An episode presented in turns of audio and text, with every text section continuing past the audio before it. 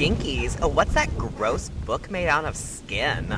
It's not a book, it's a tome made out of skin. Ew. What's it say? Behold the collected apocrypha of Stacie Ponder, the writer for Final Girl. And Anthony Hudson, the programmer for queer horror. And together they are. Oh my god! Don't read it out loud! Don't read it out Gaylords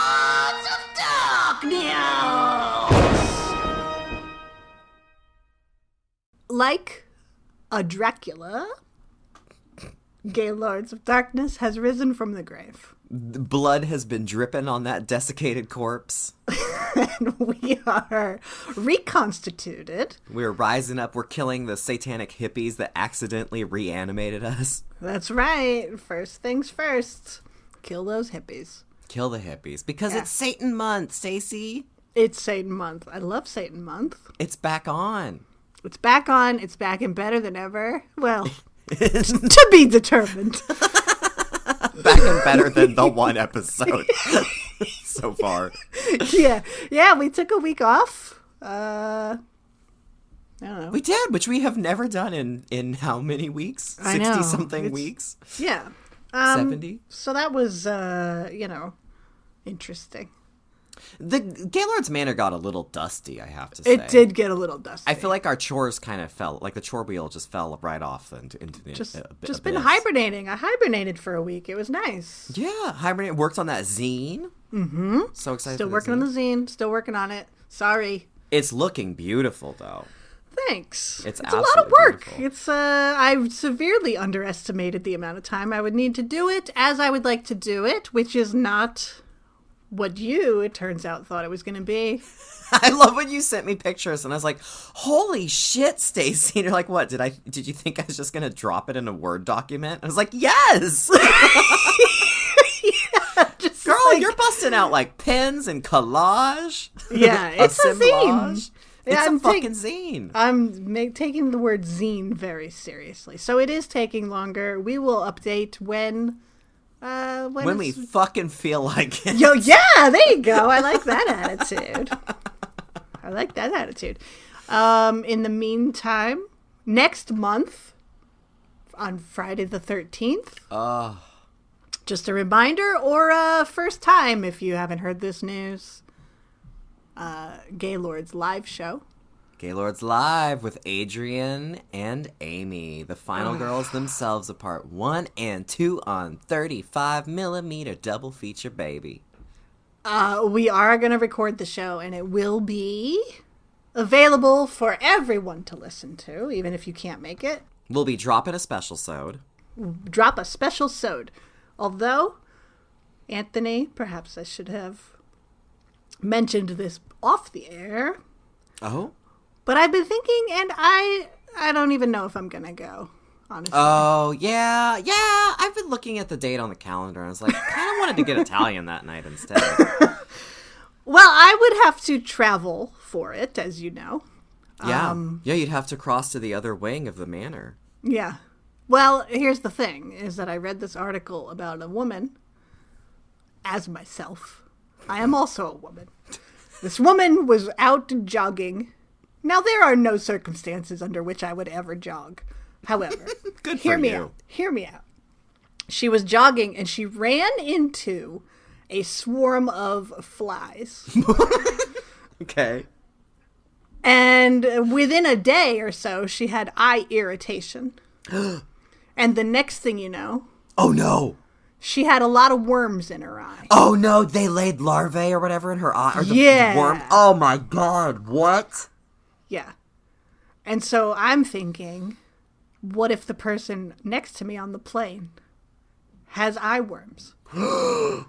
also, I did not spend the extra $75 or whatever it is to guarantee that I would not be seated next to a swarm of flies. Yeah, that's an added. That's an added fee now. That's the next tier is the no guarantee of no eye flies. Yeah. So what if I'm on the plane and these flies shoot larvae into my eyes? Just all of a sudden, flies explode out of the ventilation system. Yeah. And And I have eye worms. I say no thank you to the eye worms. Stacie, the show must go on, so like Amy Steel will just be sitting there staring at you as these little larvae pulsate in and out of your eyes. Yeah, and I'm like, don't pay attention to that. Amy, my eye worms are up here. Yeah.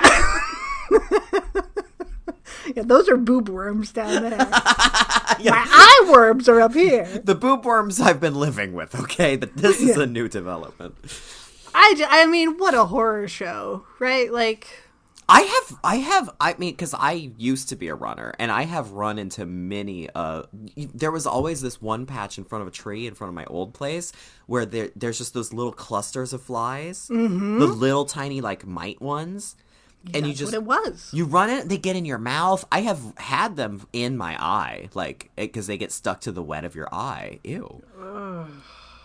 I didn't know that I could get a fucking eye. What if I've had? Well, apparently this is new fly behavior. Oh my They God. don't usually like something has changed. This is according to the article. Something Wait, like- changed like in the fly behavior that they shoot out their larvae so quickly now. Like it shouldn't really have happened, but it's been happening. like this is like Jurassic World or Deep Blue Sea. It, well, yes. The I wasn't gonna say it, but Evolving, they're faster, flies stronger, are evolving. faster larvae. And I mean, you know, when you're young and carefree, you say to yourself, Howard Hughes, what a kookadook. then you reach a point in your life where you say, well, maybe sealing myself away and keeping all of my urine in jars really is the healthiest option. Yeah, maybe I was right to invest in all these jars in this Mormon mafia protecting me. Right. Yeah.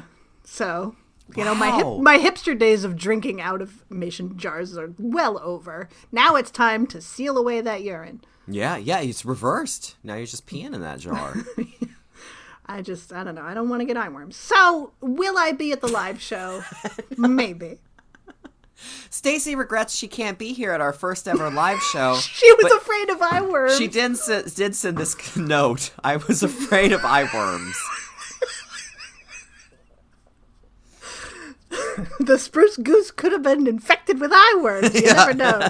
Adrienne just pours some wine for everyone, and we do a toast to Stacie Yeah. and Well, her eye thanks. worms. That's all I need. Just toast me. That's all I care about. Yeah, yeah. So, all you needed. anyway. It's a toast. Yeah. Wow, So- that's disgusting. I. It's really disgusting. How many worms did she have? Did, like, a lot- like legion? She had, there were like probably five. Ew, did they show it? Like she went to a doctor and they took out eye worms and then it was still happening.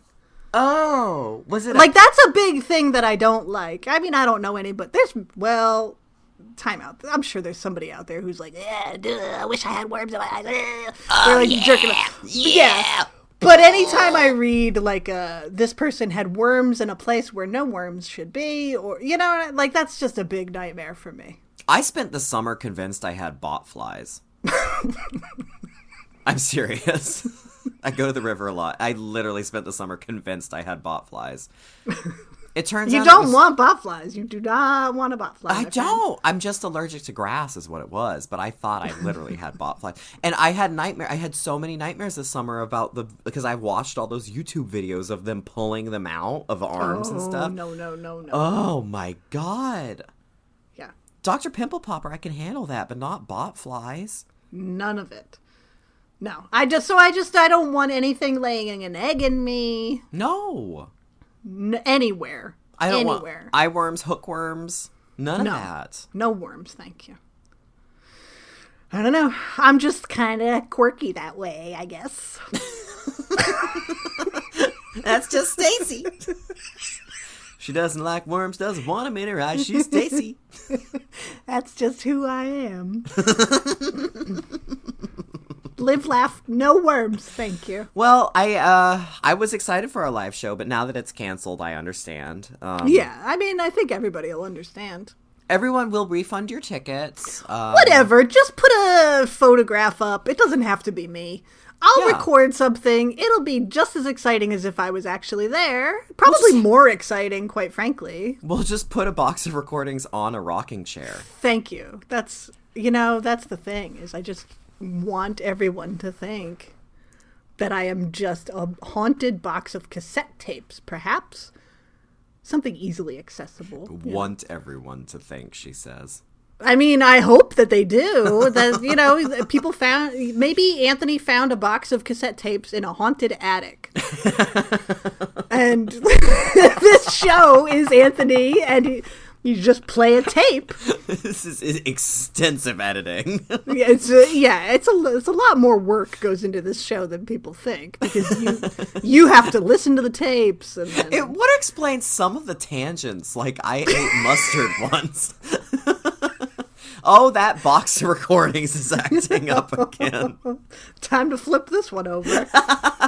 Oh, that's been on side A too long. yeah, for sure. So, I mean, doing a live show, the jig will be up. Although I would love to just to be like that can of what was it, peas in Wet Hot American Summer. yes, yes, just a talking can. Just a talking can. Like that's my ideal existence. The photos from the live shows Adrienne, Amy, me, a can of peas that's speaking. I mean, There's just a mic sitting next to it. that's the dream. But God, isn't it? we'll see what happens. You really need to work on your Horcruxes, Stacie. What's a Horcrux? It's like a Kegel, but for Harry Potter. Hmm.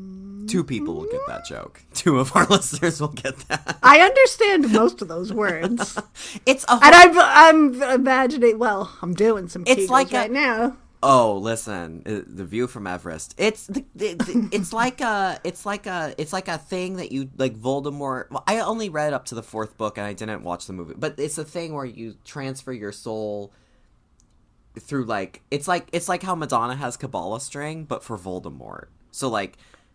If- Time out. Do you know what a Kegel is? Um. Yeah. it's. Because I'm like, what are you transferring except maybe serenity and muscle tone? Well, I just think when I said the word Horcrux, it kind of sounded a little sexual. I see. The crux part, not the whore part. Sounds a little like cervix. I suppose they both have X's in them. I suppose. Wow. Yeah. Good thing we're back, Stacie, huh? so I'm so happy that Satan Month is continuing ever on, and uh, that live show, like I said, we will issue refunds. You can, we'll also refund you for this episode. Um, th- just start Yeah, please. It'll be, but you know what? We have Adrienne King and Amy Steel are going to be there, and so it Oh my be. god, they're gonna listen to this and be like, "Oh, we should brush up and just see what their show is like." I hope if they are, I apologize, but I mean, we'll have to like not be ourselves, I guess, to an we extent. can't. We have to hire JT Leroy's to go as us. Yeah. We can't. Let's do it. Let's we Vanilli the fuck out of it. we can't be at this show or we're gonna ruin it. We're gonna ruin our own live show. God. Only will like, Why are we talking about sexy diapers? I thought we were gonna talk about Friday the Thirteenth. Wait, which one of you had a sandwich? Why do I care about any of this? Who Oh, had a tr- stroke? trust me, trust me, you don't care. no one cares. You don't know if you had a stroke or not. um. So Why is she wearing a Jay Moore mask? what is she doing under that movement? Our Anyway. goal is much like Monty Python's Confuse a Cat. That is confusion is ever our goal. Um, so submit a help ticket. We'll get you refunded. Uh, Yeah. Which is a shame because the show is sold out, which is great. Oh. So I guess we'll just have to. Well, no one's going to see us. They're all going We'll to just- see the two leading ladies and the movies themselves. So at least that takes some pressure off. This is true. This is true. It may, it's going to make it a lot easier for us to be up there while people say, "Who the fuck are they? And why are they Get off here? the stage!" Get off the stage!" I hope they throw tomatoes. Hmm. But alas, that will be another Friday. That's in the future. That's in the future. That's in the future. Today is a gift. A gift from the past, from 2014. Uh, okay, fine. You want to talk about the movie? Let's talk about the movie. I guess. I guess. Let's just make some free content. Ugh. Gross. Ugh. Uh, 2014. A little movie called Starry Eyes. Talking about Starry Eyes today. Um, I really like this movie. I know that you were like, eh. Yeah, yeah. I was and halfways am. Okay. I have lots of mixed feelings about this movie. Well, I don't have lots. I have a few mixed feelings about this movie. Mm-hmm. What I can say, I love Alex Essoe, man. Right? She's fucking great. Yeah. Where is she? What has she done? This movie, first, this movie is from 2014, which, how is it that old? Also, how is 2014 that old? I know. I know. Like, I I, looked her up. She apparently is in Doctor Sleep, which I have not seen, but apparently she plays Wendy Torrance somehow in Doctor Sleep. Yes, Jason just told me this because I was complaining. I was saying, "Why isn't Shelley Duvall in Doctor Sleep?" Then I would go see it, and then Jason said, um, "Oh well, Alex Essoe plays her," and I was like, "What?" Yeah.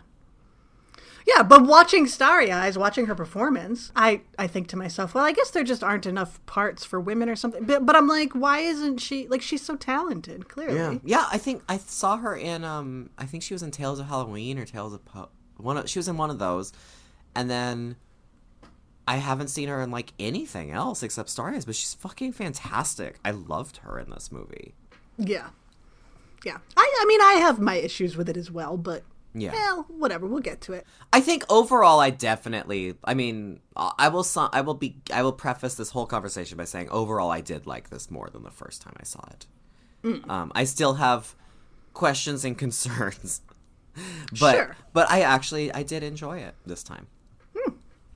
I'm telling you, That's- there's me before the election, and then there's me after the election. yeah, it's true. It literally all the movies that you like that I didn't, they all trace back to did I watch them before the election when I was a, a starry eyed uh, young Democratic supporter versus the satanic feminist um, troll monster that I have become. Hmm. Some of us have just been that all along. Exactly. I mean, listen, I'm trying to I'm trying to follow that crone example, Stacie. I'm working I towards am. my own cave. Be the crone you want to see in the world. Yes. you know and i think the election has really helped that this last although you say two how could this be 2014 the last few years have just been a whirlwind of shit right like how could this movie be five years old already This nuts. it's nuts but here we are just sliding towards oblivion at a rapid pace Oh God. So what's what for our viewers that haven't seen Starry Eyes, which I don't think there's any spoilers, but uh, for our viewers that haven't seen it, Stacie, what's uh how would you sum up this film? Give us a quick I, synopsis. I would say that you should do the summary because I what did the I've last learned, one. Uh, well, I know, but what I have learned from editing these things is that you're really good at it, and I'm not. no, I'm not, because I'm like Yeah, you person are. You- you shows up read to a thing and then something happened. No, I think you're really good. I mean, we don't need to fight about it, but I think you're really good at it. Whereas mine is like, and then blah blah blah, and then this blah blah blah, and you sound like you're reading something that you actually wrote. I hate it when people sound like they're reading on these things. I don't want to sound like I'm reading a thing I wrote. Well, it sounds that way in so much as it's clear and concise and conveys everything that happens in the movie. Whereas Oh. mine is riddled with, oh yeah, I forgot about this part. Oh yeah, uh, well, okay, that doesn't happen until later. But, but, but, but like but I want to sound like. I want to sound like off the cuff and like a little sensual. Does that come through? I'm not your target audience. Damn it! Let's say, just try to channel. I mean, I think you're good. I don't. I. I do I do the whole thing? Because you know, like a lot of these things, and I get tired of people doing the synopsises because they they say like it's like a Wikipedia entry where they're like, in the next scene, John walks to the restroom and is murdered. No, I, when I say that you Just sound written, I don't mean boring. I mean that you just convey everything that needs to be conveyed without all the BS. Do I have to do the whole movie like what happens in the ending too? I mean, do what you feel like. We're like a year and a however many months in, and I'm still trying to figure out on air how to do a synopsis. Why are, we're the worst. Still, Listen, it's we've been out of practice for a week, everyone. it's been. We did take a week off. well, Stacie, thank you very much. I feel validated and seen, if not a little off the cuff and sensual. I will. Uh, I well, I mean, off the cuff and sensual. Do you mean like Delilah? Yes. Do you, you don't know who Delilah I have no There- clue what There's one about. person out there. I know they know who Delilah is, and they got that, and I bet they're smiling. Who's Delilah? Are they smiling downstairs? Duh, probably. Duh, Lila. Delilah. She is she I've only heard her on WHOM, Northern New England radio station, but I'm sure she's syndicated, so she's everywhere. But she's got this voice like it's me, Delilah. And people like call in with their troubles. And then she dedicates a song to him. So it'd be like, John, your life of 30 years just left you for the pool girl. I see. What we're going to do right now is play Islands in the Stream for you, and we're going to hope that everything works out okay. And then they play Islands in the Stream because it's all easy listening stuff. Because it's But Delilah. Delilah.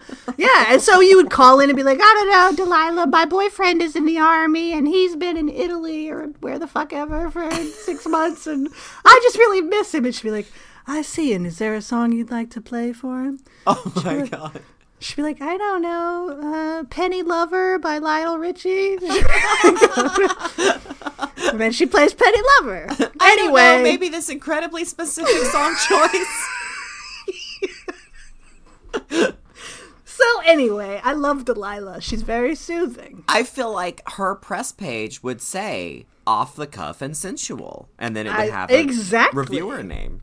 That's what I'm saying. That's what I'm trying to get to. I just want to be. I I can't believe I made a reference that you didn't understand. An Well, obscure an reference. obscure reference to something in New fucking England. Well, she's syndicated, I'm sure, but I mean uh, that I would make a reference that you didn't get. That there's one 65 year old listener out there who's like, I understand.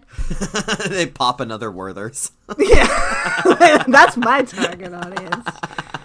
Uh, oh well. Uh, okay, so Starry Eyes. Uh, Starry Eyes is set in the wonderland of, of, of La La Land, of Hollywood, of LA. Um, LA, as we all know, is a cesspit of bullshit, um, where a bunch of a bunch of people try to get together to, to get rich quick, to get famous, and to get on those screens. Um, Sarah is a, uh beautiful young actress who is fairly insecure. She's portrayed by Alex Essoe, who we mentioned is fantastic in this film. She works at um what is it? Big Tater, Tater Gals? Big, big taters. Big Taters, which is totally Hooters, except if it was run by Pat Healy and is like just one location and not a franchise. Um while she's not working at, at Big Taters, hating her life, she is going to auditions. She is crying. She clearly has some sort of she has some body image issues. She is she is that quintessential uh, male filmmaker's depiction of a wannabe young actress who's also very kind of uh, torturing herself with her neuroses and with everything that society's put on her. So she goes to audition, she cries, she pulls her hair out, she abuses herself. Um, she she just really wants to make it. Uh, she has a horrible cadre of friends who are all disgusting like Silver Lake people that all have dreams of making these films and making being artists, um, but they're kind of douchey too. Uh, so she doesn't really have much of a support system.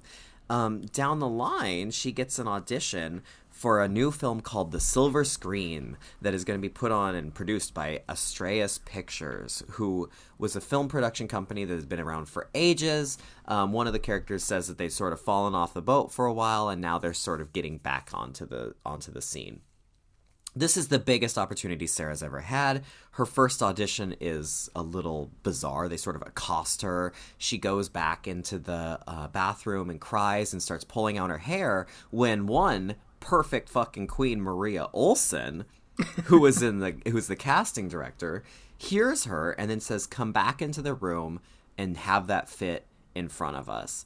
Um, Sarah does so. She basically tortures herself, kind of convulses, rips her hair out. They they give her a call back. She comes back. She has to perform um, and kind of let go of herself while doing a full frontal audition um, in complete darkness while they shoot off flashbulbs at her. Sarah, we begin to see instances of her transforming and letting go of herself to channel something else for this role. Um, down the line, she ends up being offered a part in this movie, but on the condition that she hooks up with the producer, uh, sort of in a very proto Me Too, but I mean, it's not proto because let's face it, this has been going on as long as Hollywood's existed. Uh, Sarah goes back to her friends. She tells them about what happened and how she fled the uh, this alleged audition, quote unquote audition. Um, her friends are supportive, but they're also at the same time are sort of uh, chastising to her and kind of make fun of her in their own way, like Erin does. Who Erin, as portrayed by Fabianne Therese, who is the the mean girl in this film, who is just an absolutely vile wannabe actress, who is that unsupportive friend that constantly jelly jellyfishes you every step of the way. um, down the line, Sarah ultimately goes back. She, she sacrifices her integrity she's making this film, The Silver Scream. She gets cast in it. Uh, she begins to get sick. Things begin to happen to her body. It kind of takes a body horror route. And Sarah begins to transform. Something is happening to her. And something's happening with Astraeus Pictures. The producer wears a pentagram necklace. Maria Olsen wears a pentagram um, necklace also. Everyone has pentagrams they are talking about this film becoming a vessel for their message and Sarah becoming a vessel for their message. And then it turns out Sarah might be making a film for a satanic cult and she might be the vessel for this new satanic uprising slash new world order. Who knows? And what will happen to Sarah's friends and what will be left of them? wow. So that's yeah. See, that wasn't sure sensual. Is. I didn't like Ooh. I'm not turned on. No. And then her fingernails pop off. Yeah. That's what I need to work. Come on, on Eileen.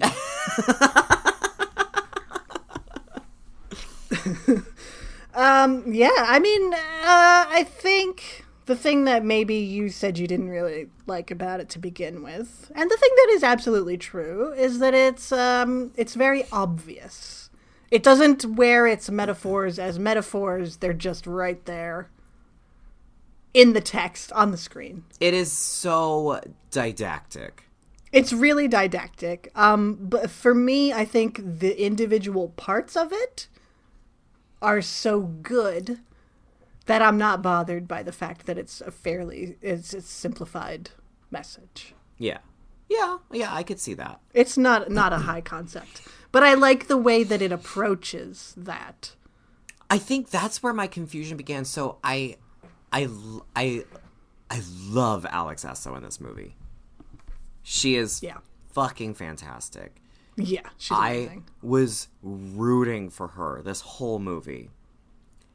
I don't think the movie is rooting for her.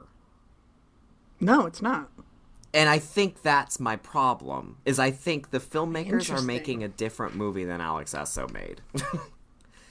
well, I think that's I think that's what makes that character so complex. Is that I mean I was still rooting for her while also realizing like especially at the beginning she's got these vulnerabilities. She seems to be one way, but also from the beginning she's also ruthlessly ambitious. Yes. And where that ambition takes her is not to great places. Yes.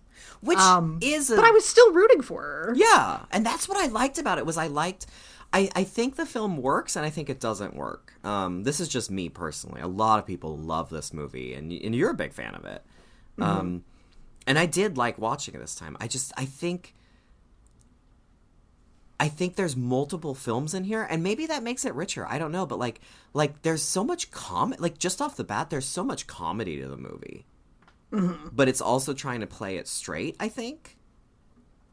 Mm-hmm. So I'm just trying to parse out like what is intentional and what isn't, and then I think I'm also tainted by having seen the most recent efforts of these filmmakers, which was the awful Pet Sematary remake. Oh, I just totally disregard that. I mean... Yeah, but it's just like knowing how clunky they can be as filmmakers I kind of maybe brought that into this viewing of like mm. trying to, to to be the gotcha journalist watching them. Right, um, that makes sense. But uh, but I have to actually have to do it. Should say too that the thing that I remembered liking the least about it the original time was just like that L.A. is evil metaphor, which is like, oh my god, we've seen that. We kind of we haven't seen it like this though. This is a little different, yeah. this to me like as someone who i mean it has to work for everybody like every audience but i just watching this i'm like my god this movie fucking gets it Yeah. You know what I will say is this does it way better than Neon Demon did. i haven't seen that yet Oh, I hated it. um, it really nails the sort of the day to day of Los Angeles, I think. The thing is is that it like it's condemning Sarah for taking the main line path to fame, right? You know, it's literally backstabbing your friends. Literally having to destroy your life that came before, completely disregard it and become completely soulless to achieve fame yes. but it's also saying the alternative which are these friends who are like let's just make something who cares like let's write a movie and let's make it but they're all kind of listless and they never actually do anything. It's also like condemning also that brand of diy Yeah. and so it's like so no one is immune to this. And i think that's it kind of works because then you're like still somehow rooting for sarah in the end even when she's brutally slaughtering all of these people. And that's that's where I got that's I think that for me is the core of my confusion with this movie because what I loved was watching Sarah's journey and watching her transform and like become sort of self-obsessed and selfish. Like I was totally here for that this time. Like like there's that scene um when Pat Healy, who I just can't, I just say I just love Pat Healy. Like, and maybe Yeah, part I of it's love the him. Innkeepers and just how much I love that movie. I fucking love Pat Healy, even when he's playing like this. Like the character in this film could be such a scumbag, but like he makes him somewhat charming, even though he still is like it's just a shitty, lame boss. yeah he's still got some humanity to him and his own sort of small hopes and dreams Yeah, like when he's like, I know you don't take this place seriously, but this is me. It's me. Right. Like I was just like, I love you, Pat Healy. but Yeah. um when he brings her in and it's that it's that we any artist has had this conversation with like their retail job boss, you know, where it's like mm-hmm. you're not taking this job seriously enough. You're always going off to auditions and but you need to remember this is what comes first. This is what pays the bills and it's like and you need to prioritize. And then when Sarah hears that and she's like, You're right. I, I think I may have to quit. I, I have a talent. I have a real talent. I'm not a million other girls. Like mm-hmm. watching her get that confidence for the first time yeah when she's in the when she's in the what what she thinks is the final audition which when the producer tries to to rape her basically um and they're like you're a go-getter sarah. You're special. Like you you make things happen that you want to happen. And she's like she has that moment where she just kind of gets teary-eyed and she's like thank you for saying that. I worked so hard. Like those moments i was just fucking screaming for her yeah and it was so nice to see this woman who and I mean, I I do think, and that's part of why I said that in the synopsis. Like, I think the filmmakers are sort of putting like a male filmmaker's idea of what a woman, how she would chastise herself, or what her insecurities or neuroses would be. Mm-hmm. I think they're definitely building that into this character. But like, watching her get past that opening of who how she was treating herself and really invest and believe in herself, even if it's supposed to be ambitious or selfish, I was like, fuck that. I love her, and I'm so proud Right. of her for getting there. like, Right. Well, that's the thing. And then, like, to make all of these friends who aren't really her friends, they're her roommates' friends, but she just kind of hangs out with all of Yeah, them. Yeah, but she even said her roommate Tracy's like, they're your friends. She's like, they're your friends. Yeah. yeah. So to make them sort of the DIY culture, but also to be the bad guys in this, because they are, they're shitty. They're horrible. Um, they're awful. I, I, at first I was kind of like, oh, because I, I, as someone who's always been like, work outside the system, make it happen. But these people are the type who definitely proliferate Los Angeles. It's people who just are all talk. It's like Yeah. you can just go pick up a camera and make a fucking movie in your backyard if you want to. Or you can sit around and talk about it and talk about the movie like it becomes a whole thing. Like making the movie becomes a whole thing and no one ever actually makes anything. yeah. I mean, well, that and that's that's what I was thinking about. Where I'm like, I'm like, why am I happy to see all these friends get murdered? Right. And I'm like, they're supposed to be that that thing that like like we talk about, like why don't we just make our own stuff, you know, like. Mm-hmm. But that's the thing is like I mean we actually are making things. Right, They that's the just talk difference. about like Erin, fucking awful, awful, awful Erin, who is so funny in this movie. Um, she she's just talking. She's just constantly there to, to to just get into other people's heads and make them feel shitty about themselves because she feels terrible about herself and that she Right. isn't famous. And that's Mm-hmm. they just surround each other to kind of pretend that they're gonna be creative and make things and they don't need the system, but it's just an excuse to party and to just be fucking Silver Lake douchebags. like Yeah, exactly. With ever without ever actually doing anything.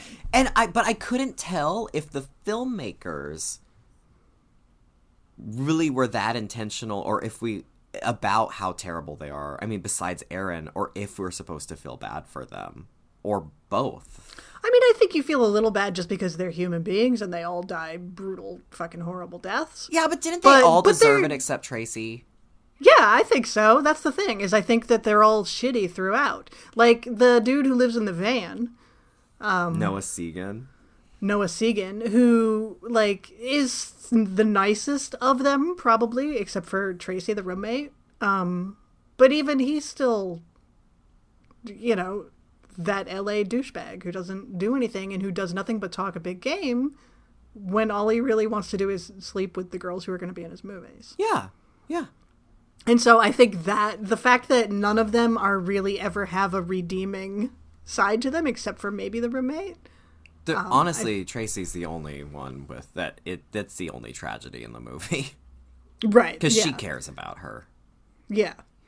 So, yeah, I think they're castigating a certain brand of DIY. Like the the key word is do. like you have to do. These are just like Do shit yourself. do shit yourself. Yeah, that's what they are. Yeah. Yeah, so I guess I guess I, I man, I fucking loved when she killed them all. I was so happy. Oh my they God, They all it's- had it coming.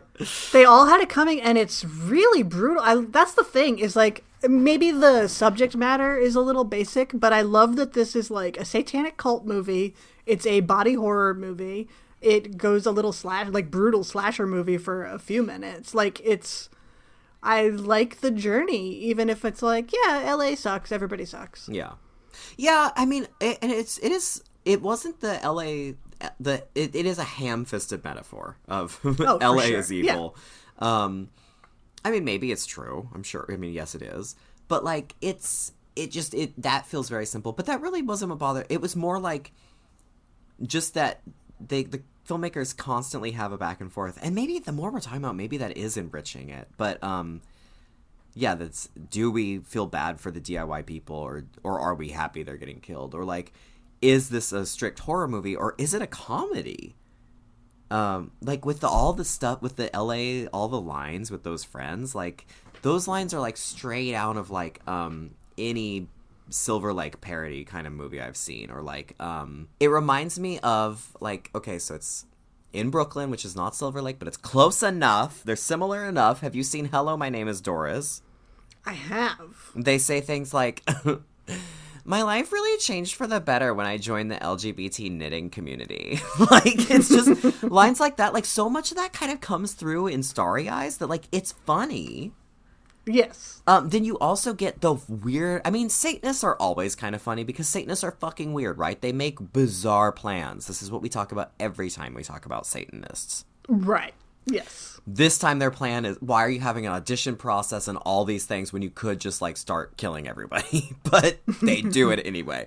Uh, but they, you, I maybe my issue with the comedy and the delivery and the the meshing with the horror vibes because it it does go to dark real horror, but like getting it to mesh is like like the other guy in the casting room. The like super over the top fag actor. I'm just like, why is he like that? Like, there's they're they're making it funny, but the movie isn't ultimately funny. This is one for me Oh, where I, I, guess I, didn't think it was that funny. I, there were a few lines like with the Silver Lake crew that it's just like, huh. But I didn't. It didn't feel like there were. It was that comedic. I guess to me. Yeah, it came across as funny to me, and I just I felt like they needed to choose, and maybe it's more so with just like the choice of that particular actor who plays the other casting guy with versus opposite Maria Olsen in the scenes. But I'm just like, it's so over the top that I needed to dial back just a little or go fully there all the way through throughout the entire movie. Th- so that's If- more of my issue this time. As ridiculous as it is, it felt really kind of authentic to me. like I just watched. Maybe that's um, it. I mean, because you are coming from a past life in LA too, so you know it. Yeah, like I know, like it shocked me because I had forgotten. But uh the scene in Tater Pals or Big Taters, Tater, Tater Pals, Pals. Tater Pals, our new web series. Big Taters, when there's like a birthday or something and the waitresses are lined up, like I know two of them, and it's just kind of like the the the low rent Hollywood machine. You know what I mean? yeah. And so that casting director being really authentic is like I just watched a documentary called Jawline on Hulu, um, which is about social media and like influencers and this whole world of like teenage boys mostly or very early 20s boys that are on Instagram and they're like it's like positivity culture like hey girl you're beautiful just the way you are like that like that's their whole Yeah. thing and they go on tour and it's about like half of it is about one kid trying to make it into that world and Oh the other half fuck! The kid that's trying to be like a a Bieber. right yeah You watched that? Wow, that looked dark. It's pretty dark. It's really interesting. But half of it is about him trying to break in from i think he's in tennessee or something. Yeah. and he's trying to break in. And the other half is about la and the people who are already doing it. And there is a manager of these people who is this casting director times a million. And he's like a real oh. person. Oh like oh my god. it's what you're- awful. So, what I'm reading as just being so over the top and and ridiculous is actually authentic to the experience of LA itself. watching this movie the first time, I was like, God damn, yeah, I know all these people. like, all of them, every single one of them. Like, it just read to me as completely authentic. But the point, like I said earlier, it has to read to a general audience. Like, it's one thing if, you know, like, not everybody has lived in LA. And so it has to read as some kind of authentic, even to those Yeah. people, I guess. So Okay, whether it that's- succeeds or not, I don't know. Well, that's interesting. I mean, I, like I was saying, as as I was trying to figure out the intentions and the filmmakers versus like what I see come through with Alex Essoe versus what they're depicting and what they're trying to say. Um, maybe it does kind of enrich it a little more to have that confused message to it or the confused tone. If it Yeah. does make it more authentic due to the LA experience. It is what a really horrible place. it really is a horrible place. It really is. It really is. I'm so glad I don't live there anymore. Um, Yeah. As much as I miss certain parts of it, it's just awful. Um, but yeah, but I love that about Sarah is that from the very beginning, she is incredibly, am- like, ruthless about what she wants. Even though she's vulnerable and doubts herself, it's like she doesn't completely doubt herself and what she wants, but the system keeps kicking her in the teeth. Man. I am so here for her. Yeah. I am so here for her. That moment when, I mean, and this is the thing is like, um, what is it? The line in the Cher show? Ambition is not a bad word, Cher. like, I, I, I, I, I really love. I, I, maybe this is also the confusion for me. Is like this, this sort of you know we all know this idea of ambition. Julius Caesar, Shakespeare, this whole thing of ambition. Um, but like, I'm so pro it and pro women doing it and getting it right. Mm-hmm. Like for me, Hillary's ambition was a, a bonus. That was a plus for her. Right. Um, and I, I can't. I'm still wondering with these filmmakers: are they behind her, or are they not? Like when when um, and I one scene where that really came through for me um, coming on top of those moments that Sarah had, especially that moment of her just saying, Thank you for saying that. I've worked so hard. but when they're talking about the friends and Tracy and Sarah, like they they have a really sweet relationship, and it's really like Tracy really cares about her. I mean, ultimately she dies because she is telling stuff that she told Tracy things in confidence. Tracy tells them to the other friends. Right. But also, she those are the only people she has to talk to besides Alex, so Yeah. Sarah. Um, but when they're talking about the friends, and it, I think it's following the they're your friends. She says, Sarah says, "How am I supposed to do something with my life? How am I supposed to do this when you surround me with these losers?" Yeah. And then Tracy goes, "Do you hear the words that are coming out of your mouth?" And I feel like Tracy saying, "Do you hear the words that are coming out of your mouth?" are sort of like the filmmakers sort of judging her. But I'm so with Sarah because they are fucking losers. Right. Well, that's the thing. That's They're her that's, down. That's the, the the double edge of it, and I think it would have been way. I think it's more interesting that way. It would have been. Imagine how obvious it would have been if all these friends were super supportive and just went to every shitty show that she was in, and like you know all this kind of Yeah. thing. It's much more interesting for her to literally be stabbing these people in the back and calling them losers when they're fuck ups and they're shitty. Yeah. You know. Yeah, and I guess her choices are either sell your soul and and get a great makeover, or or uh, Right. just, just waste your life on Instagram with some fucking douchebags. like, Right. I mean, one of them is taking picture when when no one knows what's going on. When she's just sick, she's literally like puking and being sick, and he's taking pictures of it. Mm-hmm. You know, like these are these are not friends. these are assholes. You know, Yeah. and so I think it's it just makes it more complex. all the way down. if people if people are going to say that this is a really a movie with a very simplistic message, I think it would have been even more so if it was obvious that she shouldn't have been killing these people. That is know? true. That is true. I absolutely agree. And I just love I mean the sheer level of douchebaggery we get to, like all the way down to the opening scene with the friends, like at that party, the first party. And you just like in that first shot where you get the guy doing his like performance piece at the house, like speak singing into some bassy like techno beat. Like, Yes. it's just so terrible. Mm-hmm. So I'm just like, Yeah. yes, queen, puke up those maggots and then kill them all. like, Right, I yeah, exactly. her. Yeah. I mean, I think you're not supposed to debase. I mean, she debases herself in the first audition when they and you I really feel for her at that point where she like botches I mean, she has a great audition, really. She does a good job. It's shitty material and she does a really good job and the casting directors are like, mm, "Bye." And so she goes in the bathroom and has a freak out. They overhear the freak out and call her back in and ask her to recreate it. And it's like I mean, they're testing her to see how far she will go, how much she wants this. But it's like the other side of it is this actor who just fucking wants to act is being forced to debase herself and reveal things that are really personal in front of these assholes. Mm-hmm. And so you end up feeling for her. But she's also like, she does it. And she has that darkness. She has darkness in her. She has darkness in her. She so she nice. wants fame. She doesn't necessarily just want to be an actor, is what you come to find out. Yes. It's so nice seeing that. That I the second audition where she has to become where she has to disrobe. Yes. um, is so uncomfortable. But then watching her as the flash bulbs like keep flash, flash, flashing like full rear window, and seeing the ecstasy coming over her face is like she starts to develop like fangs, kind of. Mm-hmm. And just is like getting she gets she gets her off the cuff sensual moment.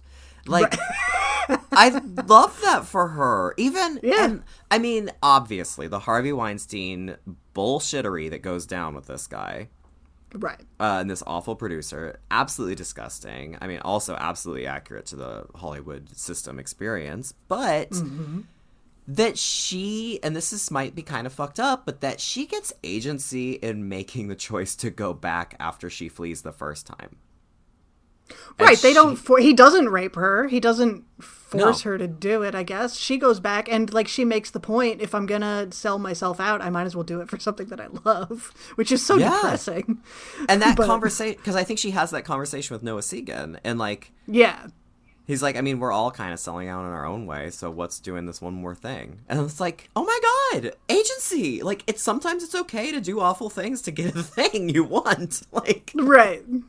I mean, not okay, but like the fact that you have a choice in it kind of twists that sort of victim narrative where she is not being the victim necessarily, and she is driving her story then. Right. If not, And I what mean, she wanted was- it's going to kill her and twist her, but Right. Yeah. And, And she w- yeah. wanted fame badly enough to do it. So I'm and I so support her on that journey. I I really love her and I really I felt for her. And maybe that's influenced by like the the the new I mean like you've been you were you wrote that awesome piece about final women recently. But like maybe kind of coming off of that vibe of seeing these women that are making challenging choices and making decisions that normative culture would say this is a bad woman or Right. this is a nasty woman or something. You know, it's like it's so nice to see a woman fucking up and making the wrong decisions selfishly and getting a fucking great makeover and green eyes because of it. Right. Yeah. where, where, where women are uh, getting to be powerful in ways other than just being the final girl. Yeah. So I mean, I, I think the filmmakers are telling the story. Look at you know, look at this poor, downtrodden, like emaciated, uh, tears her hair out person. She has this support system. They're awful, but also look at how vile ambition is. Uh, but but I'm like, man, she's she is driving her narrative, and Right. I am so happy for her, and I'm not gonna judge her, and I want to join the Astraeus cult just so I can get to hang out with her. And have my have my bald head and my my beautiful chrome nails. I mean, who knows what their intent, like what their intent is? You know, I mean, you can't necessarily judge this movie off of Pet Sematary.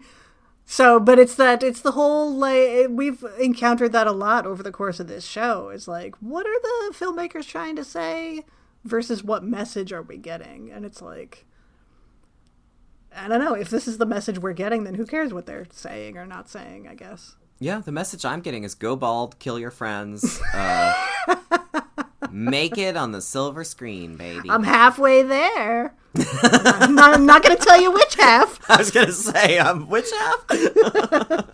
Maybe I've killed all my friends, or maybe I'm bald. Who knows? I guess we'll all find out at the live show. yeah.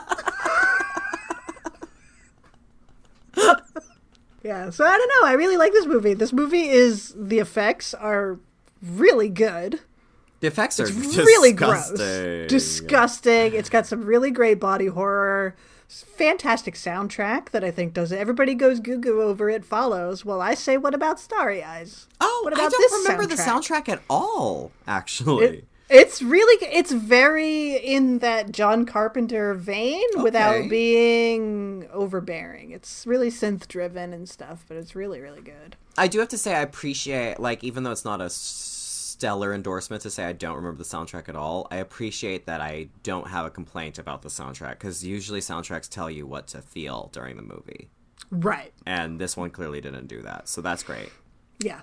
It's a good one. It's a good soundtrack. I like was, it. I was. Let me tell you, I was taken by that title card. Mm-hmm. That's a sexy title card, and those end It's a credits. That was very nice design. And there, for the DIY nature and the the low budget, like this was an indie. Um, this Mm-hmm. really, it's really impressive, especially those effects. That the face slashing that happens to poor Ugh. Erin. The puking up maggots. Ew. So I hate a maggot. See, why do we have to have these worm things coming out of our bodies? I'm fine with anything else. Like, no eyeball jelly and no, like, worms. That's just gross. Yeah, no, thank you. No maggots. No, I just, I'm not here for that. I'm not here for No. that. Um, I have to continue to sing my praises for Maria Olsen. I just love Maria Olsen and everything she said. She's a little like the Dollar Tree Lin Shay, but I'm fine with that because. right? How dare you, madam? Well, I mean that in a good way. yeah, that's what her press page says. A Dollar Tree Lin Shay. I mean that in a good way. Stacie Ponder, final girl. You know what I mean? Yes. Maria Olsen, listen, she is just one of those weirdo horror character actresses Right. that just I love her face, I love her voice, I love her South African accent. I love everything about her. Anytime she shows up in a movie, in because I mean she's done a million movies, and Yeah. anytime she shows up in anything, I'm just like, oh, there's mom. I love her. I love her in. Um, you just watched it for when you were doing your uh, Shocktober on Final Girl. Um, I love her in Southbound. She has a really nice little bit part in that. Um, I'm just a Maria Olsen fan, and she, for me, like she gets the weirdness that I think they're trying to get a little more with like the over the top casting director guy. Like, Yeah, I think yeah. she nails it in this movie. Like especially in that audition, how she just when with the producer when she just sits there and just stares forward while like this woman's about Mm-hmm. to basically be molested in front of her. like Yeah. she is so good. I mean, the women in this actually all the women in this are spectacular. Um, I agree. Fabianne Therese as Era and fucking nightmare. Amanda Fuller is it Amanda Fuller as Mm-hmm. Tracy? So good. Um, just they all do such a great job, and and I mean, best of them all. You like this movie really is such a success because of Alex Essoe. This is her film. She should be on top of. I mean, I'm so happy to hear she's in Doctor Sleep, which I might watch later this week. But I'm so happy uh, that she has a really great vehicle in this movie to show what she can do. I just would love to see even more come from that. Yeah, it just it's one of those movies where you watch and you're like, why isn't she everywhere? Like why Yeah. it's like we're only allowed to have four big name actresses at a time. That Yeah. have to cover the entire gamut of age ranges. You know what I mean? Yes, exactly. Yeah, we only get one. Yeah, Jennifer Lawrence, Emma Stone. um, Yeah.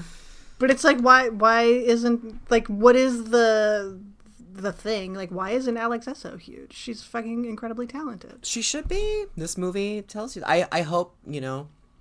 I hope she goes the way of um. I hope she does not. Well, no, that's mean. I just it's like Jocelin Donahue in House of the Devil, right? Like she should be in everything.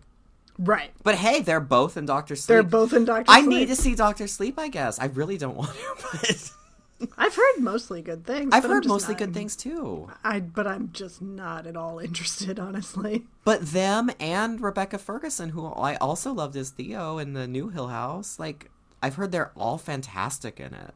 I just don't want to look at Ewan McGregor, and I used to be so in love with him when I was a teenager.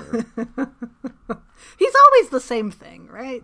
He's always Ewan McGregor, but like I liked him in the '90s when I mean, like Oh, after yeah. after Moulin Rouge, just or Down with Love or something. I don't know. I guess I liked him as Obi Wan too, even though I hated those movies. But you could just. You know what? Fuck off. I don't care anymore. that was a journey. Maybe I'll watch Doctor Sleep.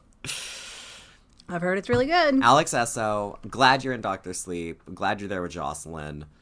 Uh, you should be in everything. There you go. Starry eyes. Okay, Like the scene. One last thing.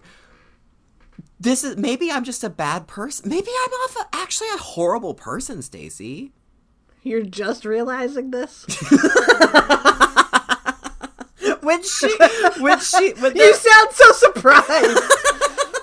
when they're up above watching the pool party and the girl slips and breaks her nose.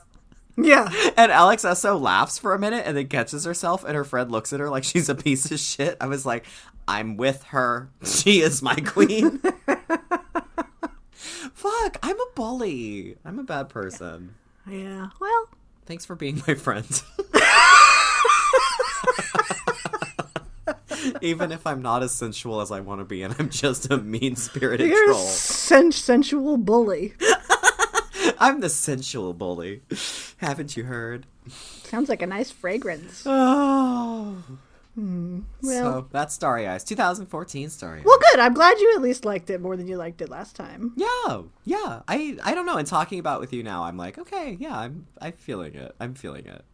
Maybe complexity is good. Sometimes I can't see through all the complexity and stuff, or I, am, you know, Sometimes you want to be told how to feel. sometimes yeah. Sometimes I also want to know the intentions of directors, and sometimes it's fine to say like, well, actually, what they did accidentally did this too, and I like that. Like with the Sentinel, like Right. he accidentally made a gay panic movie. That that's how we read it, and I love that. I mean, it is perfect either way you look at it, but. Yes. No, I know what you mean. I know so, what you mean. hail Astraeus is what I'm trying to say. Hail Astraeus. Hail Astraeus. Hmm. Uh, on that note, do we have a listener question, Stacie? Um, yup. Yup, indeed we do. And uh, it comes from William. Uh, William asks, uh, well, demands. Think of a horror film that you find fascinating but also critically flawed. Oh. And then William asks, how would you tweak it to make it perfect? Oh. A horror film you find fascinating but also critically flawed. How would you tweak it to make it perfect? I, okay, every time we do these, we always say like, "That's a hard ah. question." I spent so, but literally, this one broke my brain, and maybe part of that was because I have had no brain capacity this week because I've been so fucking busy. Right. But can I go first? Because mine's stupid. Okay. What are you? What were you Yeah. gonna say? No, go ahead. I was just gonna also say that it was difficult for me, but This is so hard. Well, I, yeah, because like, if a movie isn't good, I'm like, this sucks. like, yeah, that's the, wanna- the when we pick out these questions, I always think, oh, pfft, I'll have answers for that all day long. And then when the time comes to actually think of my answers, there's always like one little part of the question that I find so difficult. Yeah, like when it was like like think of the worst examples of editing and cinematography with the last episode. Right.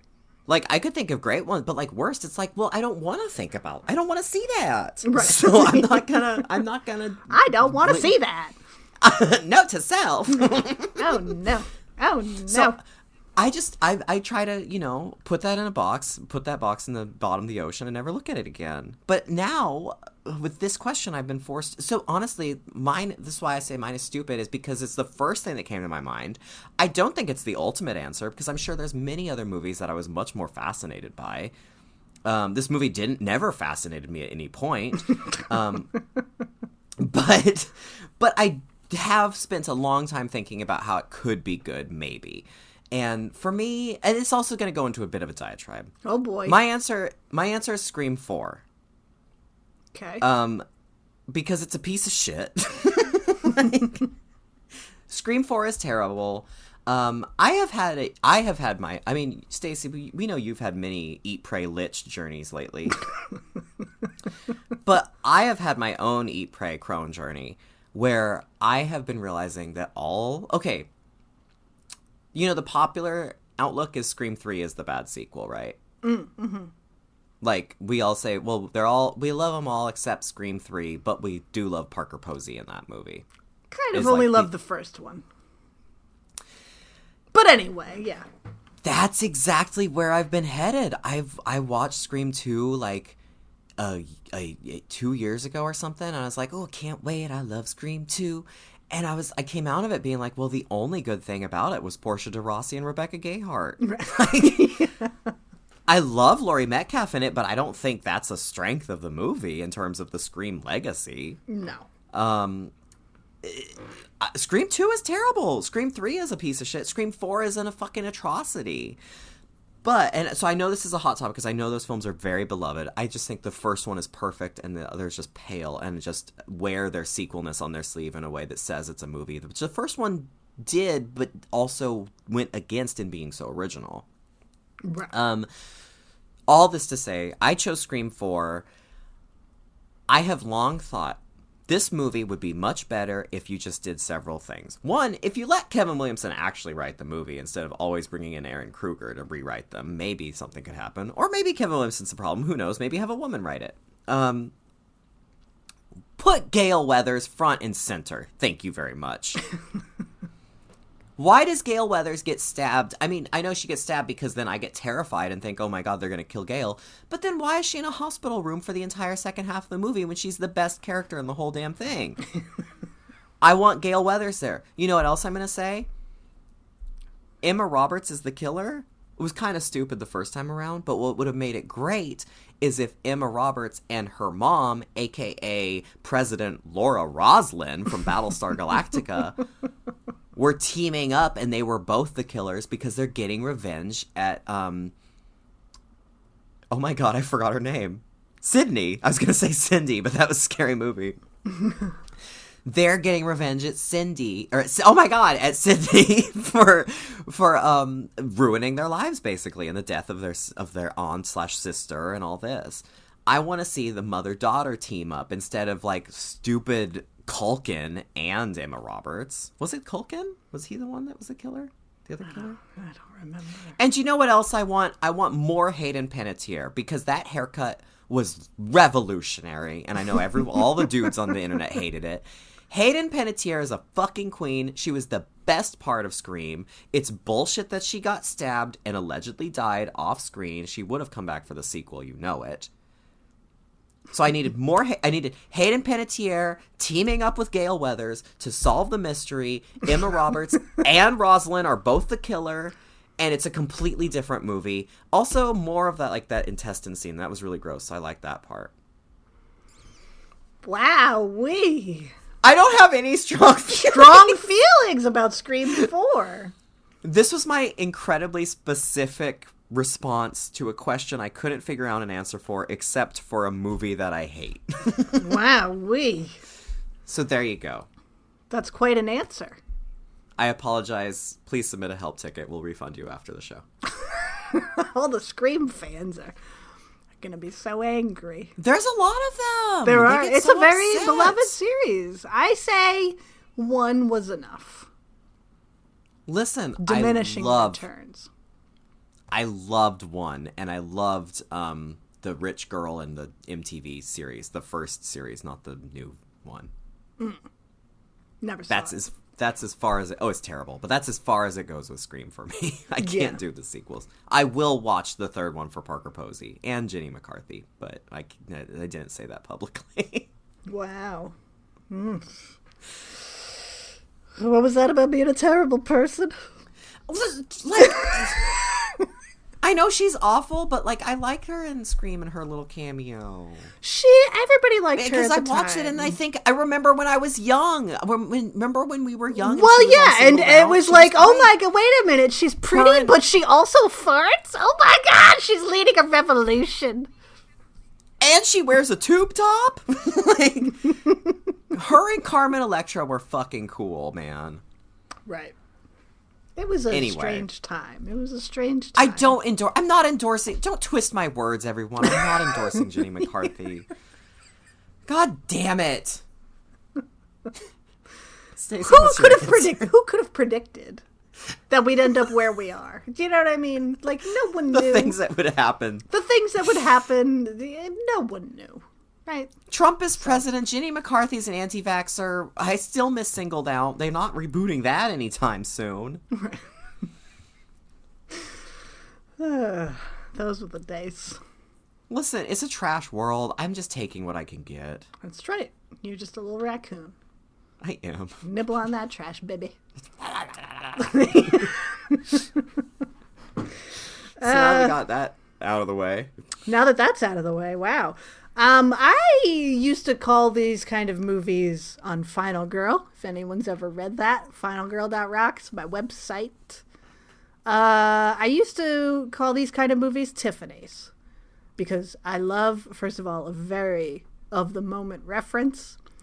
But as you all know, the singer Tiffany Oh, had her song could have been so beautiful could have been so right but you can't hold what could have been right and so all these movies could have been beautiful but something prevented it so i just call them tiffany's because it's shorthand and no one That is- understands what i'm talking about brilliant. Did you ever get to see the mall tours?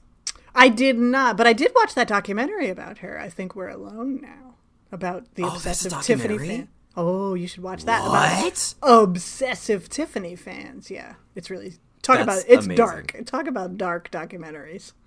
About Tiffany. Fa- God, I love Tiffany. Oh, I can't wait. Okay, I'm gonna check it out. Yeah, yeah. So uh, yeah. So these are all So Tiffany's. Tiffany's. Uh, Tiffany's. Yeah. Um, my big one. I've mentioned it several times, but you know what? I love repeating myself, so I'll say it again. Probably my biggest Tiffany ever is uh, contracted. Yeah. Could have been such a good movie. It's such a good idea at its core. Could have been so beautiful. Were it were it not directed by a rapist? Yeah, I mean, even putting that aside, because I didn't know that at the time. but I'd like uh, even if it just like had a woman somewhere behind the scenes. Just say, hey, just a thought. Just a thought. If it had a woman writing it, or even just fucking giving the script a pass. Better yet, a gay woman, someone on the spectrum, because this movie tries to like. It's got the gay shit in there that's handled so poorly. It's hmm. got the sort of the rape metaphor that's handled so poorly. And I just think it's such a good idea and it could have been so wonderful and it does have some wonderful elements. The acting and the effects are really good. And I just I like the idea that this is we're seeing the genesis of a zombie apocalypse basically, but not in the usual way. We don't know it until the very last moment of the movie. Hmm. There's a lot I love about that movie. Mm-hmm. But there's so much that I don't love about it that I get so mad at it.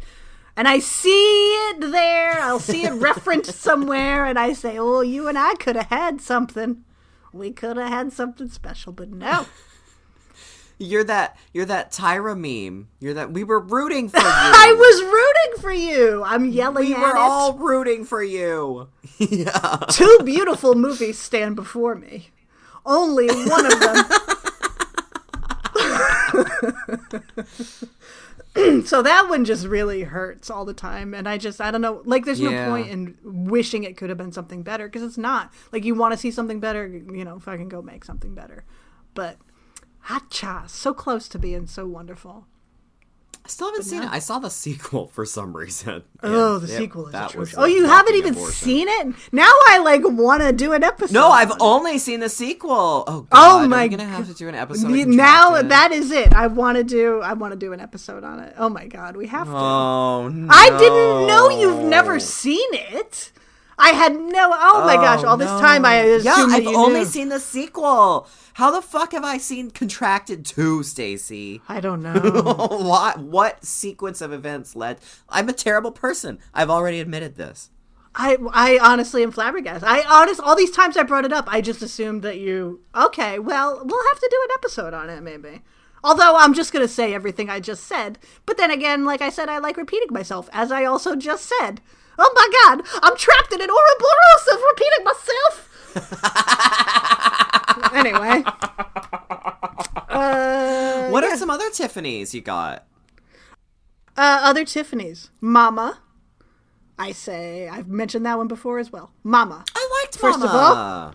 Too much mama. mama too. Too much mama. Too much to Mama.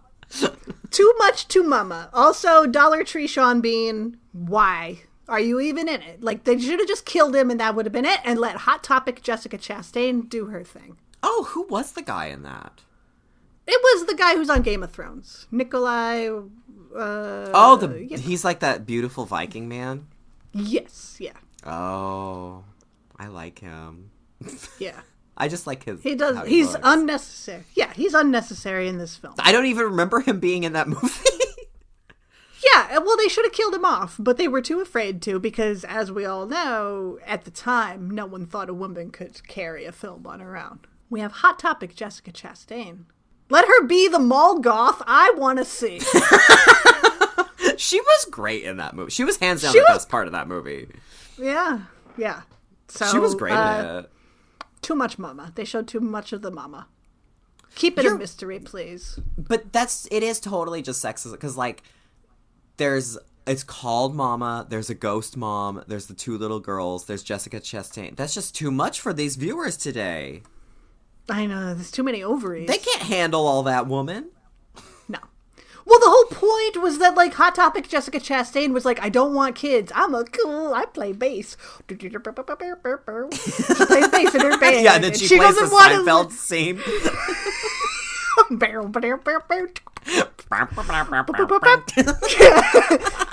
yeah. Uh, um, that's how she made all her money was from the Seinfeld Yeah. theme. Anyway, but Yeah. she does. She doesn't want these children. It's all about her journey to also becoming a mother figure and learning to care about them. I love the fact that it's got a semi dark ending with one of the kids being like, "Peace, I'm going off with Ghost Mama. Bye." Yeah. Like, I love that. So to just like ham fist this dude into it for no reason.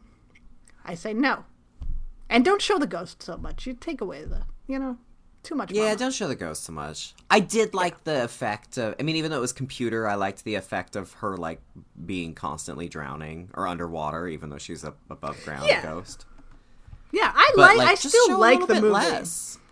There's also a Yeah. lot of corny stuff in it. Like I feel like when the Dollar Oh, Tree yeah. Sean Bean is in the hospital and like the EKG machine starts reading "Mama, Mama, Mama" or whatever, it's like, oh, who thought was good? So I'm, I'm so embarrassed right now. That's There's funny. something, yeah, yeah. There, it's like, oh no. I mean, I guess it also does do that thing of like Jessica St- Chastain learns her worth not just by being an independent woman, but by becoming a surrogate mother, right, right? Right. Which yeah, like you don't. I hate. I hate even when that happened to Ripley. I fucking hate that. I just always hate that. yeah, Um, I agree. But at least let her go on that journey. If you're gonna make her go on that journey, at least let her fucking do it. yeah. Let her decide. So I, but I, I remember like I'd wa- I watched that one again. I, I, I only saw. I once. ha I own it. I like it. I do too. I've only Like, seen it once. yeah. So I keep hoping she'll reprise that look at some point, but Oh, she, she only does in my dreams. Yeah, I was hoping she would be like look like that could be Goth Beverly in the new It. Then I would see it. It's the same people are responsible. It Mama. is. Hey, thank God it too never seemed to go anywhere. Right? That's just kind of like It really tanked. That's just kind of tanked. I'm so happy. Yeah, yeah. um, let's see. What else? I don't know. Who cares? What else? Crimson Peak is another one. I thought you just- really liked Crimson Peak. I, didn't really like either. it.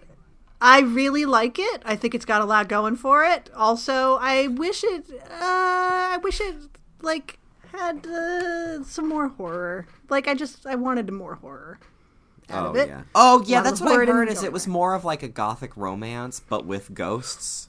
Right. So you have all the horror elements. You just don't make them scary or like Yeah. they- Well, like I'm sick of ghosts Toro, that that's his- help people. I'm yeah. I'm sick of corny ghosts. I'm sick of corny ghosts. Well, Guillermo I- del Toro, he's sort of like it's like it's like War of the Worlds. Uh, it- Spielberg can never have a dark ending, right? So you know, in the new West Side Story, like they're gonna shoot Tony, and then Tony's gonna sit up at the end and be like, "I'm alive," and it's just gonna be the Rent all over again.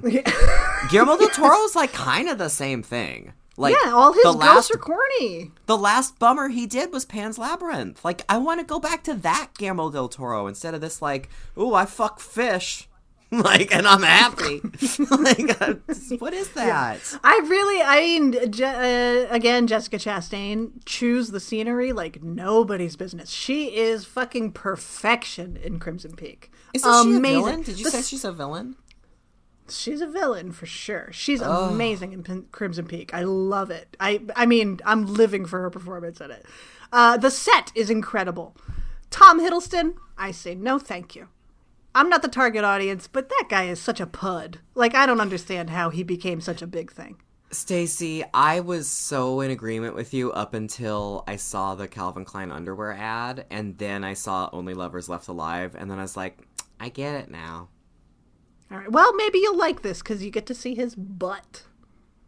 But he's like bony. Like I don't need to see him naked. Like I just I don't know. There's something about him that like just upsets me, but I'm also like drawn to the fact that I'm upset by it. It's it's a self hating Alright. thing. I'm a, I, anyway. I just and then those Taylor Swift pictures. Like who can have any respect? for Oh after yeah, that's true. That's true. But honestly, I mean, when he's because who's the other? Is it Saoirse Ronan? No, It's Mary Mia Wasikowska. Mia. Wa- okay, the other the pre the pre Saoirse Ronan then. Yeah, the proto Um, Like literally, like, uh, did anyone notice that Mia Wasikowska? We were talking about this a while ago. Actually, she disappeared, and suddenly Saoirse Ronan was getting all those roles. Um, yeah. but like, uh, why would you need Tom Hiddleston when you got those two queens? Right. That's yeah, that's the thing. And corny ghosts. Um I just I don't know. And part of it which is not the movie's fault at all. It's the world's fault. But I watch it and I say to myself, when do we get our gay Crimson Peak? Like when do we have this story but it's gay? You know what I mean? like That'd be I don't know. That's just a thing that I want, and I guess you just have to. We just have to write it or something because, but we just don't ever get like, I don't know. Gay movies are just gay movies, as if gay is a genre. Do you know what I mean? But we don't get genre movies that have like maybe they'll have a gay character here and there, but it's like you're never gonna see the like Crimson Peak. I mean, the closest we've ever sex. the closest we've ever gotten to that is just Theo being in the haunting, right? right. Like, yeah, I want. mm, Man, you need when you're when when when we cross each other's wings into Gaylor's Manor for the first time. because we do have a very strict salt border to keep out the spirits from each side. Well, and there's that big swarm of flies right in the middle. We're not getting worms anytime soon, and I just got I just had to get another set of worm pills. But like when we're, I need to we need to watch Lady Macbeth with Florence Pugh. I Hmm. I it's not Crimson, Pe- but there's like that old gothic vibes. But I'm like, and it's also not gay. But I'm like, maybe we should watch that and just be like, okay, and watch Crimson Peak and be like, how do we make this gay now? Right. Yeah. I just well, this that- whole thing is like the Tom Hiddleston and Jessica Chastain are siblings, right? And then he like goes after Mia Wasikowska, and they fall in love and get married and blah blah blah. And I'm just like, also Jessica Chastain is there. Like I just I'm like, why couldn't it just ever once be like you know, or why couldn't it instead of Mia Wasikowska, why couldn't it be some dude and it's Tom Hiddleston and a dude? Do you know what I mean? Like we just never get that. Yeah, yeah. Why do I, the closest thing? What what's like a? Are, are there any? I mean, well, there's gay horror films, but are there any good ones? I mean, like, or ones that where it just happens to have a gay character, but like, what am I trying to Right. say? Am I just all bile now at this point in my life? We're just two bile piles.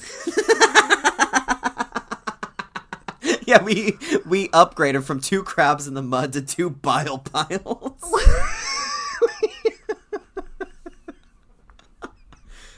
But Right. yeah, like where's my Lady Macbeth? But she's also a faggot. Right.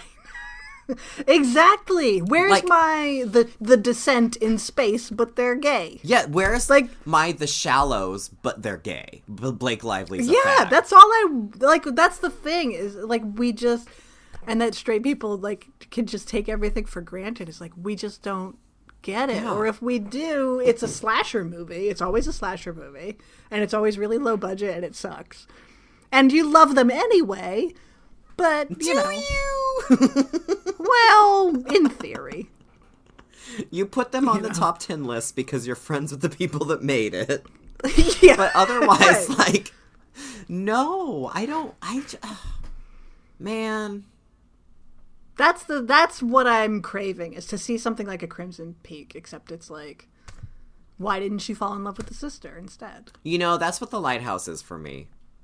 I'm gonna say Right. it. That was the lighthouse for me. That's like the first time I've been like, I cannot believe this f- complete fucking sheer faggotry is happening right now, and that I'm in like a sold out movie theater, and that it is artfully made, and that all of this is folded into the narrative, and it's definitely there. But a lot of dummies aren't gonna get that. Right. But I am basking in just the sheer pup play faggotry of this film. Yeah. Yeah. Well, that that's that's it. I mean, I I love subtext. We've talked about that plenty of times in the past. Text versus subtext. Love the subtext. I love reading it. I love looking for it. yeah. But also sometimes it would be nice if, you know, Midsommar, if Christian was a woman. Yeah. You know what I mean? Like, or Dani was a dude. Yeah. Like, or something. I don't know. Yeah. Yeah, so So, Ari Aster, Robert Eggers, uh fag up your films even more. yeah, let's get that faggotry flowing. Yeah. That's all. Yeah. But so that's like not that's not uh, you know a knock against Crimson Peak necessarily. But how would I make it perfect? Well, Make it gay.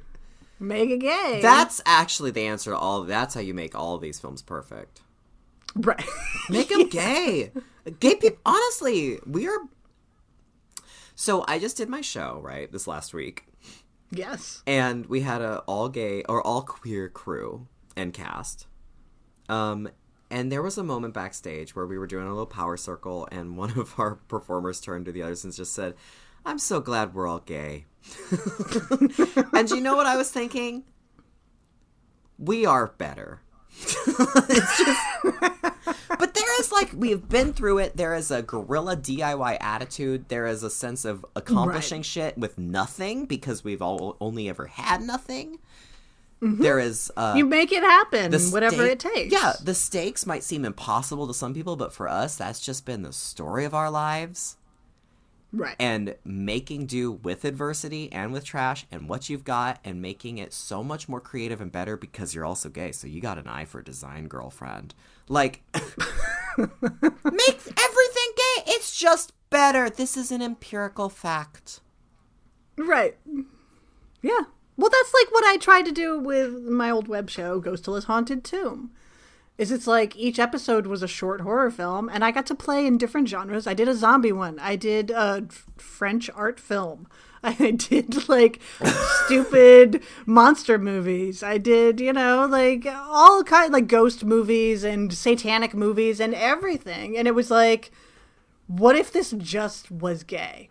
And sometimes there were like gay specific jokes, like making fun of lesbians, because who doesn't want to make fun of lesbians?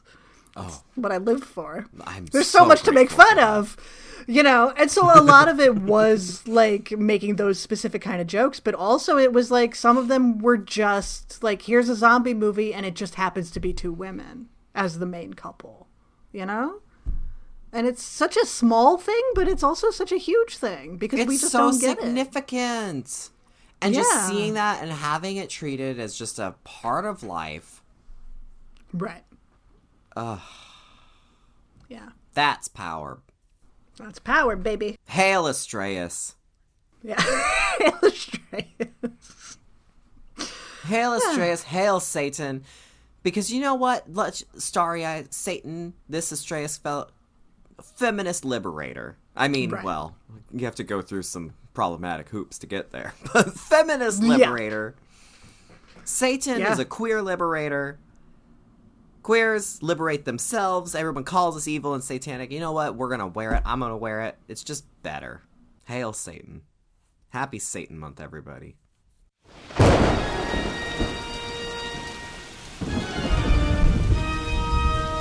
Wow, for a haunted tome made out of skin, it's so loosely structured, yet informative. I know, right? Ugh, is it over? It's glowing and spinning on its own, so I'm gonna guess yes. Ah! Oh my god! Oh, oh my god! Tune in next time for more Gaylords